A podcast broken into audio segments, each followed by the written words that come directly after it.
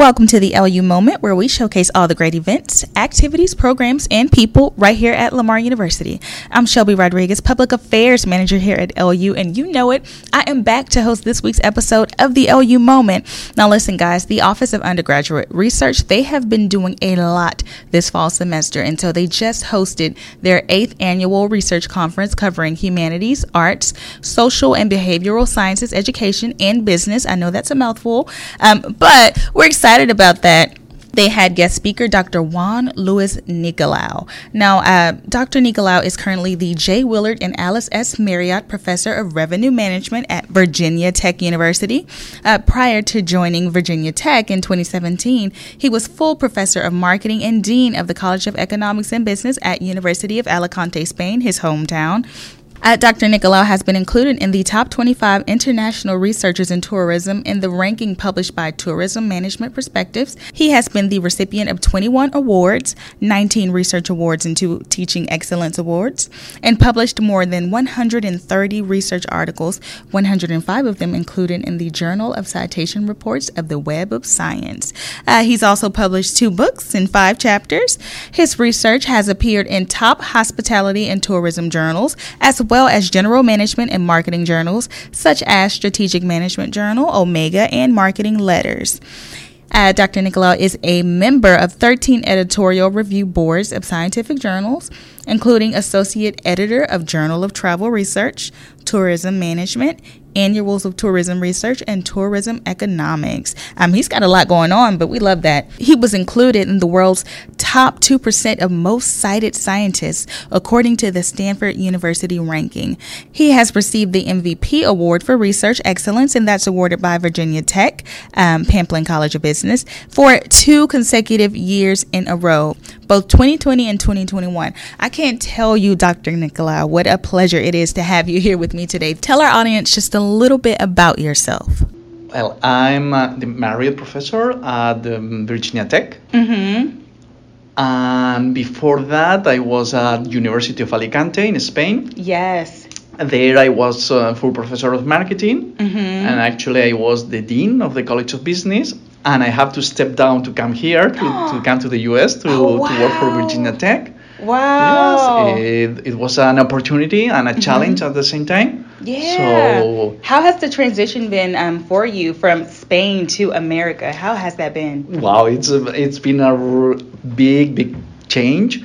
But my wife and I, when we came, uh, at the time our son was two and a half. Oh wow. Yes, actually, for the most part, we decided to take the plunge because of him yes. because of the opportunity that this represents at the very least to become bilingual in a in a Mhm. natural way Yeah. and also the opportunity to be in a multicultural environment Yes. so we look at that as a great opportunity we in spain we were very well Yes. both of us we were working and, Yes. and actually as a, a, as i said i was full professor with a tenure Mhm. and so everything was but this was good but uh, this was a great opportunity and we thought of uh, our child's future Yes. and we decided to take the plunge and in response to your question yes at the beginning it was a challenge but given that we were predisposed and we knew that it was going to be a challenge we Mhm. came prepared Yes. so we make that possible. We Mhm. make that possible, and uh, at the beginning, take into account that everything was new, Mhm. and by new, I mean not only the academic life, but also the personal life. Yes. So there were many things that you have to adjust. But anyway, we we had been here before. I was uh, Yeah. in I was visiting a scholar also at Temple University in Yes, Philadelphia. yes. Mhm. So we knew, but obviously it's not the same when you are going to stay one month, three months, than when you are planning to stay um, a, a certain number of years. Right. because there are many bureaucracy to take care of. Mhm. So at the beginning it was a challenge, but given that we know that that was going to be like that, we our mindset was prepared for that. It was prepared. And so, you know, I always think that Alicante, Spain is so rich in um, culture and history. Um, and so, how have you brought that experience from Spain over here to your students um, at Virginia Tech? Yes, I actually I can tell you an anecdote about that uh, that cultural thing. I Mm-hmm. remember when I was in Alicante, I was very involved in international programs. Yes. And actually, in uh, he- uh, we have a Lamar University has a, an exchange s- study abroad program with That's uh, right. uh, University of Alicante. That's right. And uh, it's something that Dr. and Gebord and, and I implemented Mm-hmm. previously uh, with uh, Dr. Dan French. That Yes. was actually he was the one who started that program many years Yes. ago. And um, we have continued that, that program, and currently we are proud to say that even though I'm not there, but the per, the people in charge of the program they are continuing with that because, Mm-hmm. Yes. as I said, it's a it's a something it's a privilege to Uh, yes. to, to University of Alicante to be in touch with Lamar University, and I hopefully the other way around. Yes. And the anecdote that I was telling you about is that I remember that one on one occasion I invited some students to come to my hometown. Mm-hmm. It's my hometown in Alicante is a small town. Uh, I'm talking about nine thousand people. Oh wow. Yes. That's very small. Yes, but we know each other. Yes. So, but the anecdote that I was telling you is that I, I was walking around the American students that Mm-hmm. they came, and suddenly they stopped at a fountain Mm-hmm. and they read the year the, that fountain was built. Yes. And we're talking about 1600. So, Wow. wow, they were, this fountain is older than our country. Yes. So that gives you an idea that it was a small town and they were appreciating that singularity of that thing. So when it comes to bringing that cultural element, Mm. in a certain way, is now I'm not going to say the word easy, but it's a straightforward because Yes. when you make some comparisons, so oh, so that you are doing that because there is a tradition in doing that.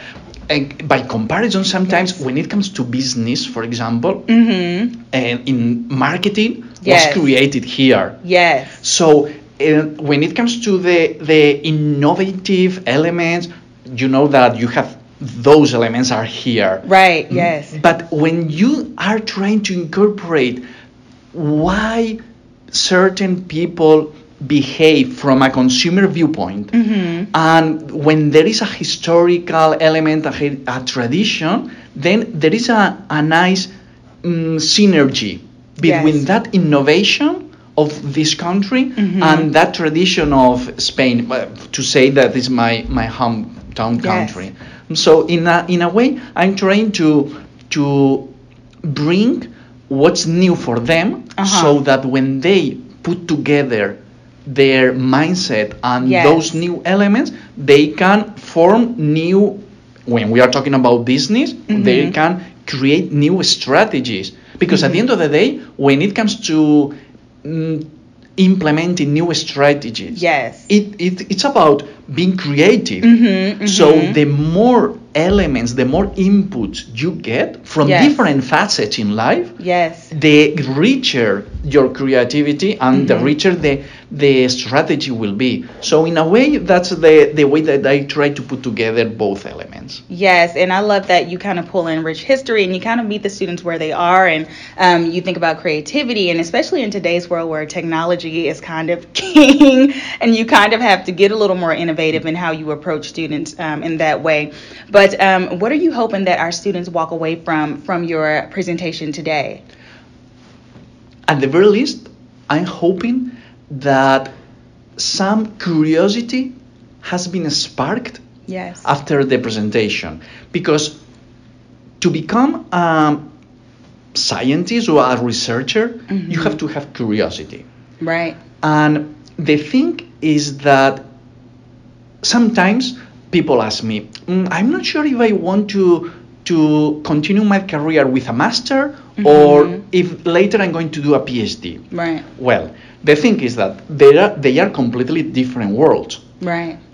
but the thing is that if you want to embark yourself on a PhD, you have to be full of curiosity. Right. And and that's something that's an inner thing that you Mhm. have and you want to know the whys and wherefore things happens Right. and you want to try to analyze that.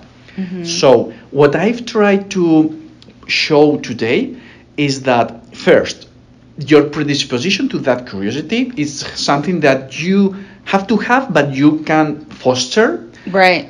and at the same time that today in the in today's environment when you have a plethora of data Yes. if you want right. to become a researcher today is the right time right. because there is a lot of information take into account that when it comes to exploring the world from Mm-hmm. from the data that you have you were mentioning about new technologies Right. so is the example that i i said in the presentation Mm-hmm. in the in the old days when you had a question a historical question you went and To the books. yeah you went to the encyclopedias yeah. and you looked or if, if it was something more mundane you were to your family right. You had to reach out to people. Yeah, Yeah. but today you go to google uh huh. Everything's at your fingertips. and yes and, but google let's put quote unquote is smart enough to register every search that we do That's right. so we have that information Mhm. and i just this is just an example of google but many companies they are registering and some of them they are publishing the data Mhm. so from a research viewpoint it's a great opportunity to analyze many things that previously was was not doable Yeah. to do that Yeah, yeah, it's very interesting that you say that. We have everything at our fingertips, so it's kind of um, it's kind of interesting to see, um, especially when you have professionals like yourself that have done this for years with so much experience that you can kind of um, model after.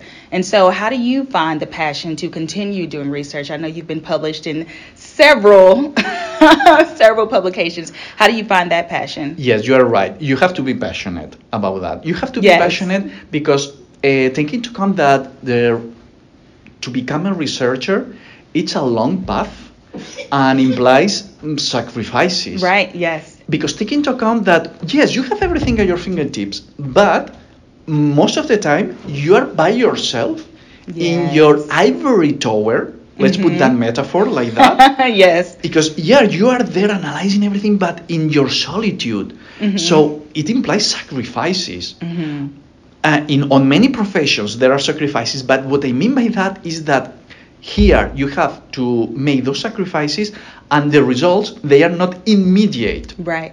and when by comparison when you are if you are working in the industry you are doing your job Yeah. you are getting paid for that but when you are becoming a trying to become a researcher Mhm. it's a long process you see the fruit in the long run Y- so at the beginning there is a, a steep curve Mhm. but once you climb that curve that steep curve Yes. then you see the light at the end of the tunnel and this is something this is something that happens across the, the board when you are doing your phd dissertation that's a, a long generally four year yes, process yes. and you always hear that metaphor that analogy well now finally i'm seeing the light at the end of the tunnel Mm-hmm. that's the, the metaphor but it reflects very well what's the researcher's life Yeah. that you are starting everything you don't know how you are going to to do that but in the end when the lights appear when the light appears Yes. this the the satisfaction the, it's it's something is really rewarding and you were mentioning about how do i get self motivated it's something that is inside me because i'm curious about how things happen Yes. and when it comes especially to business relationship and trying to help the industry Mhm. because we are trying to progress from a scientific viewpoint Yes. ap- applying new theories but also trying to help the industry to help them make optimal decisions so what we do is that in, on many industries things are just done by inertia just Yeah. because we have done that forever Yes. that's the way that this works but here we see okay look here this is working because a produces b Mhm. but take into account that if you enrich a and you implement this strategy Yes. you can get C, which is higher than B. I'm talking in terms of performances. Yes. So that's the, the point that you are showing them how to improve their business and how to make optimal decisions to improve those businesses. I appreciate you, Mr. Nicolau, for joining me today and speaking um, on research and how our students can get involved. This is Shelby Rodriguez, Public Affairs Manager here at Lamar University, the pride of Southeast Texas.